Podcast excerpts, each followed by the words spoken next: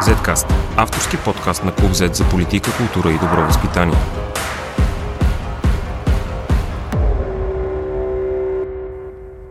Здравейте, аз съм Борислав Кръстев. Вие слушате 85-ти епизод на Zcast. През последната седмица управляващите стигнаха до, може би, краят на своята коалиция и своето управление. Това ще предстои да видим другата седмица. Но пред Народното събрание, чието живот не е ясен, продължава да стои една важна задача и това е приемането на актуализацията на бюджета. По тази тема и по някои други свързани с скандалите в коалицията ще си говорим днес с Йордан Бразаков, економически репортер на Клуб Z. Здрасти, Дани. Здрасти, Бобо. Какво се случва, аз те питам вече няколко пъти, откакто си говорим за бюджет, какво се случва с актуализацията на бюджета? Имаме ли някаква яснота дали ще бъдат подкрепени най-важните части от нея? Знаем, че ИТА на крайна сметка решиха на първо четене да гласуват за. Имаме ли някаква идея какво ще стане? До вчера новината е, че актуализацията на бюджета взе първият голям завой, т.е. вече е прият напълно на първо четене. Какво предстои от тук нататък? Партиите ще имат известно време през другата седмица да внесат своите предложения между двете четения. След това отиваме на бюджетна комисия гледане на ново и след това на ново в парламента. За момента изглежда, че актуализацията ще бъде приета под една или друга форма. Причината е много проста. Никой в парламента, нито на партия не може да си позволи да направи така, че да не бъде прието увеличението на пенсиите, което управляващите предлагат. То е двукратно от едно от 1 юли и едно от а, 1, 1 октомври. Разбирате сами, че темата е твърде популистка, за да може някой да се откаже от нея. Големият въпрос обаче е какво точно ще бъде това увеличение, защото вече имаме заявки от има такъв народ, ДПС и ГЕРБ, че ще продължат собствени варианти на увеличението. От друга страна, знаем, че останалите партии в коалицията подкрепят идеите на Асен Василев и на министр Гьоков, така че предстои интересни, интересна седмица. Големия въпрос, както винаги, когато се прави актуализация или въобще когато се гледа бюджет, е колко много ще бъдат разпънати разходите. Напълно логично е опозицията да се опита да надуе разходите, така че да влуши финансовото състояние на, на хазната, доколкото е възможно. Това ще бъде удар, разбира се, по финансовото министерство на Асен Василев.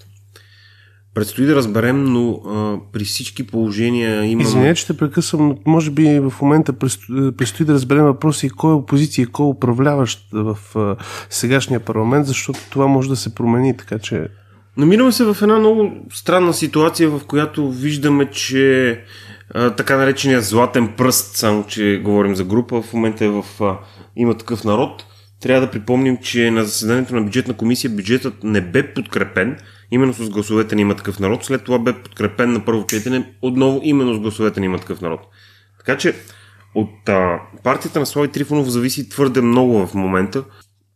Не знаем точно какви са техните предложения. Те ги крият, не са ги обявявали публично към, към момента, но моят, а, моята прогноза е, че актуализация на бюджета все пак ще има. Много се надявам да запазим разходите в нивото, което са към момента, което е, и така не че е твърде високо. Припомням, че имаме бюджетен дефицит от 4,1%, т.е. над правилото за 3% дупка в хазната. Времената в българската економика в момента са такива, че тя е на исторически максимум. Това значи, че има някаква истина в обвинението на Слави Трифонов, че адски много се харчи. Има истина в обвинението на Слави Трифонов, че адски много се харчи, но не и в посоките, в които той спомена. Трифонов каза, че били откраднати някакви 4 милиарда лева от енергетиката и беше оправдан лично от, не, от неговия енергиен министр Александър Николов. А, проблемът е, че Асен Василев има различна визия за държавните финанси от всички други финансови министри, които сме свикнали да имаме до момента. Асен Василев не вярва в твърдата консервативна фискална политика и смята, че тя е една от причините България да изостава толкова много и да не може да създаде така нареченият изпреварващ растеж, т.е. растеж годишен, говорим за 6, 7, 8% на, на година. Движим се винаги около 3-3,5, което е проблемно и не ни позволява да тази моя така любима думичка, да конвергираме с страните от Европейския съюз, т.е. да приближаваме нашия среден доход към средния доход на страните от Европейския съюз и еврозоната. Тоест неговата концепция е, че трябва да харчим по-смело, за да можем да ги догоним малко повече и това във времето ще ни се изплати по-добре, отколкото ако сме консервативни с харчовете. Грубо казано, да. Тази, това е економическа теория, която казва, че държавата може да разходва пари за капиталови разходи, т.е. да инвестира, да речем, в пътища, здравеопазване, в образование, което е логично. Разбира се, би трябвало това да се върне обратно в економиката. Проблемът е, че в, когато през февруари месец бе приета този бюджет, който действа в момента, Сен Василев сложи ни 8, над 8 милиарда лева на рекорд, рекордна капиталова програма за инвестиции, която обаче не се изпълнява. В такава година, в година на тежки енергийни кризи и на война е твърде трудно да си представим, че тези пари могат да бъдат изхарчени целево. Според мен до голяма степен за това Василев е спокоен, че каквото и да се случи до края на годината, той ще има един буфер от, от тези пари, които може да използва за, за пълнене на дубки.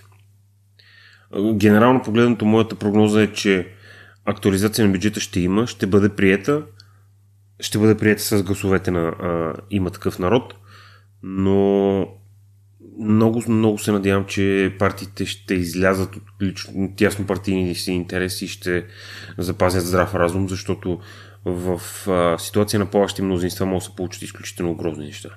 Тоест, мислиш, че може да стане някакво умешване, ня- някои да решат, че една част от актуализацията ще променят в една посока, други в друга и да стане, да стане и дисбаланс и да стане... Тото също дисбаланс не би трябвало да може да стане но да стане някакво, някакво странен Франкенштайн на актуализация Може да стане края. всичко. Представи си, че имаме една партия като Възраждане, която да речем предложи минимална пенсия от 500 лева. Изключително трудно е да обясниш на българските пенсионери в условия на инфлация от близо 16%, че някой е казал не, няма да ви вдигнем пенсиите с толкова.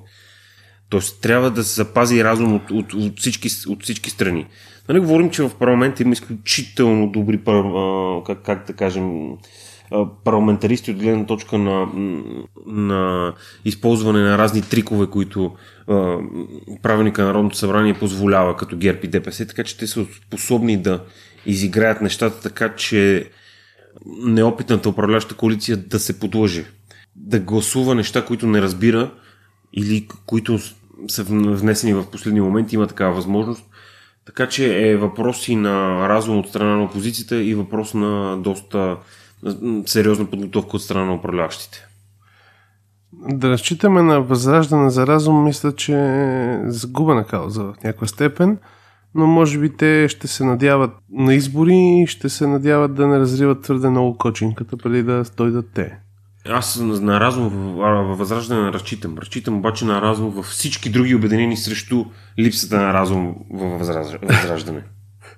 Да, това, за, за, за, в този парламент на това може да разчитаме. Това е да, единственото, което ни остава. Защото не, нека не забравяме, че каквото и да правят, дори да имаме другата седмица щупено правителство и да вървим към нови избори, трябва да си има предвид, че след няколко месеца ще трябва да дойде ново правителство и нов финансов министр, който се оправя с батака в държавата. И който да прави нов бюджет ноември месец, евентуално. Това е другата тема, която трябва да имаме предвид. Твърде вероятно Чуват се твърде много гласове към момент, че ще се наложи още една актуализация, че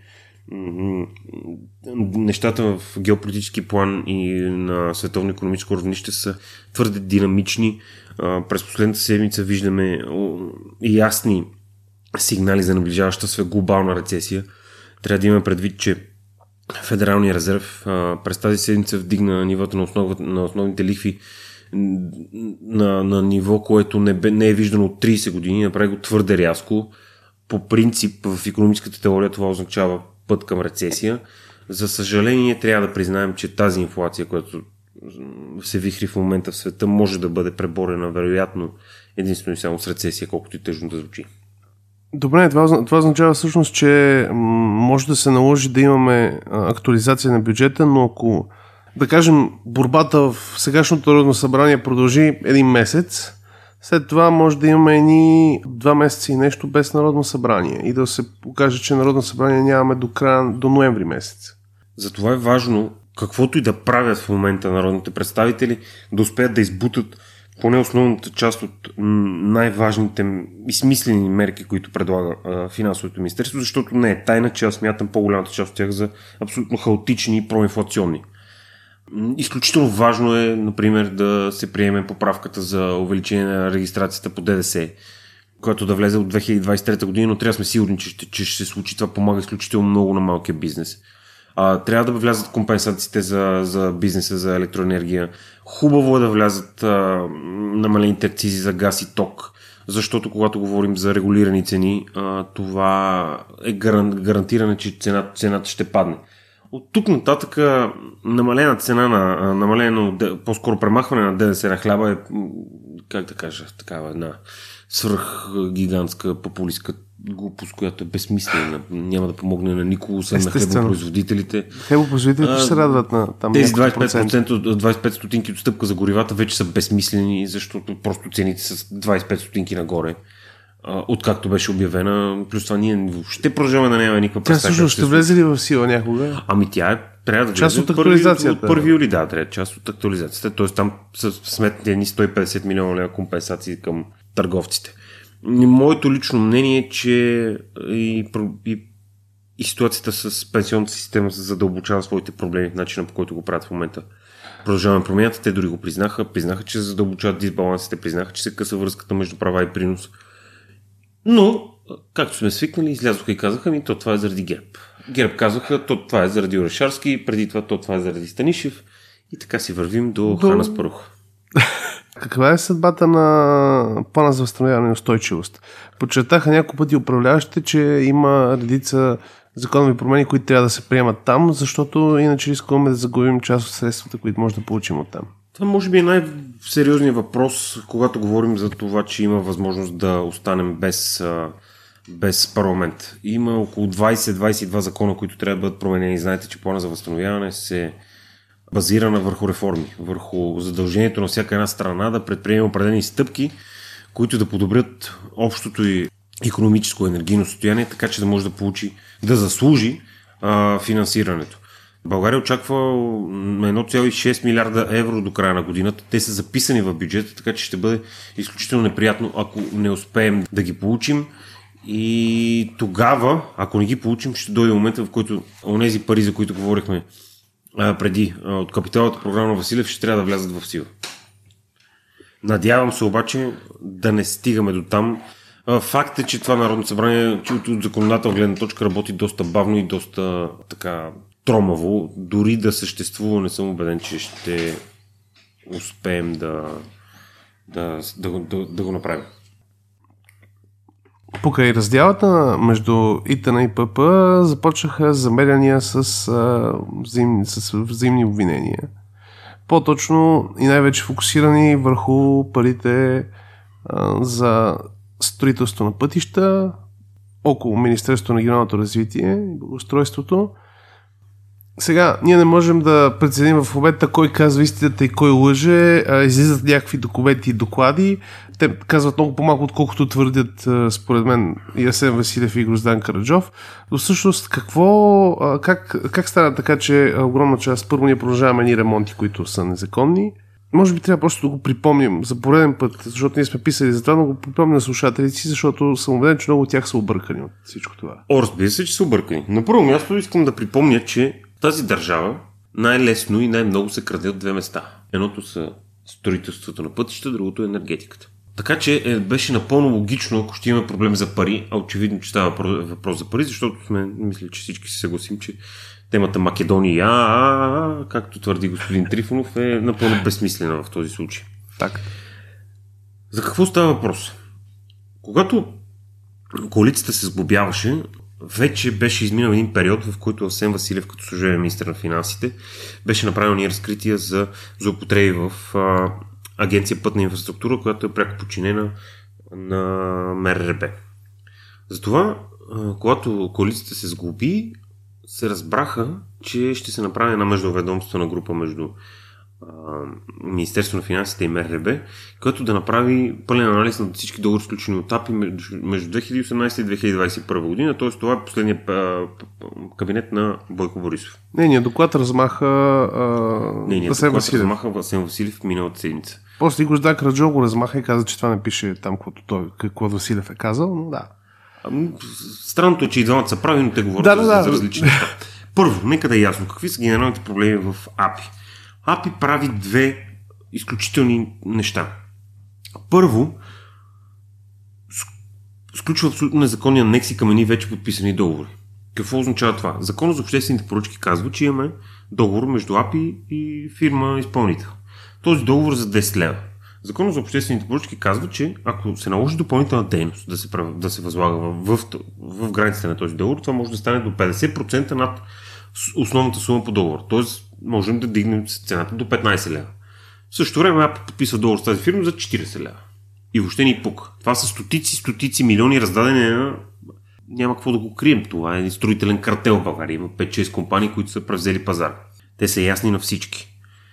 Второ, АПИ продължава да дава на фирми да изпълняват а, договори, без да има необходимата документация за, за изграждането на трасетата. Нямаме нито разрешение за строеж, нито отчуждания са направени, но договорите са сключени, са разпари, пари са разплатени и така нататък. По много от тези незаконни строежи фирмите са започнали работа. А по много от тези договори те вече са свършили своята работа. И в един момент поискаха парите си от а, АПИ и а, МРРБ.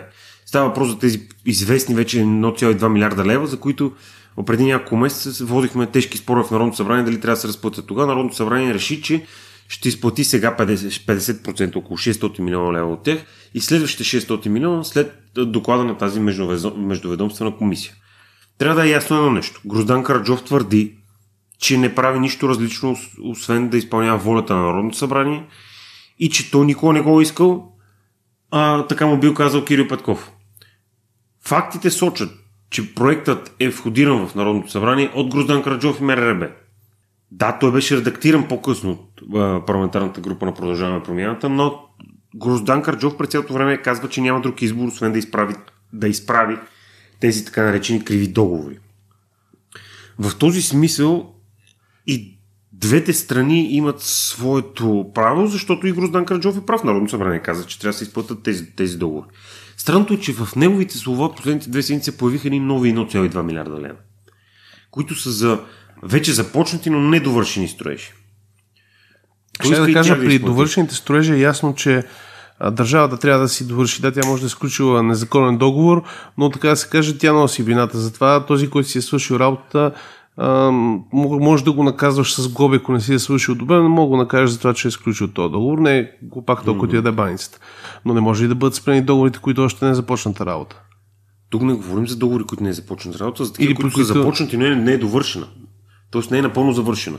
Uh-huh. Когато имаш пътен картел, пътно-строителен картел, много трудно да намериш друга компания, която. Ти нямаш да избор.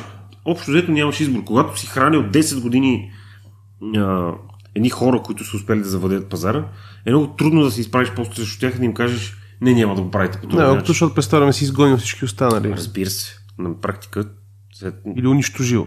Говориме за няколко компании. Можем да и кажем имената, няма какво да се крием. Тук най-големите компании по получатели на договори като пари към АПИ са Хидрострой, Пътстрой Инженеринг, Автомагистрали Хемус и, и, и още няколко други компании. И сме ги писали многократно. Това публикувани са отдавна всъщност това не е... Тази тема не беше мистерия, но беше безкрайно объркваща за много хора. Тя темата продължава да бъде объркваща за много хора. Очевидно объркваща и за експертите. Например, този съответният доклад за между, на междуведомствената група между Министерски съвет, Министерство на финансите и МРРБ казва, че договорите са незаконни, казва, че има проблеми в тях, но в същото време казва и, че не е имало време, прегледани твърде малко договори, може да има неясноти, може да има неточности. Това не може да бъде юридически е, изрядно, така че да влезе в съда. Нали проучвател на тази комисия, така да се каже? Е Тя няма никакви юридически Тя права юридически... в тези договори. Да. А, плюс това абсолютно не е ясно как точно са избирани експертите в нея. Не, не е ясно е на какъв принцип. Да, Гроздан Граджов се оплакваше, че нямало достатъчно мои хора, цитирам. Въобще, нещата стигнат ли до съд, ще бъдат доста, доста интересни. А стигнат ли до съд е ключов въпрос също. Ами, Асен Василев обеща, че дава доклада на прокуратурата.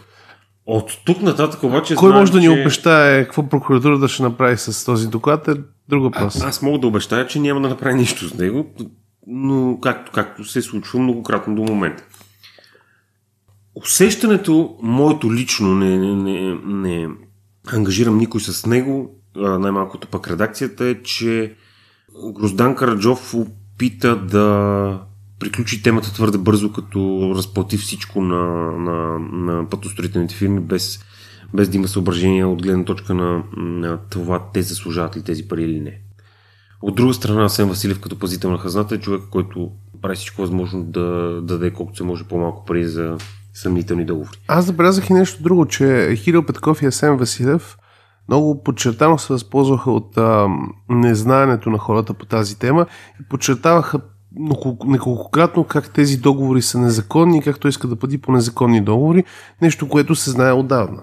В смисъл, това беше да, чисто политическо, чисто политическо подчертаване. че договорите са незаконни, ние всички знаем, че всички, те са незаконни. Да, но когато а, масовата публика а, не знае че те са незаконни, но в момента нямаш конкретен избор, изглежда се едно начина по който се изказва, това е чисто политическо изказване, подчертава се, че Гроздан Караджов едва ли не иска да плати пари за нещо незаконно. Това също е леко мръснишки подход. Но, имам политически контекст а, и то сериозен, но да не забравяме кой започна войната.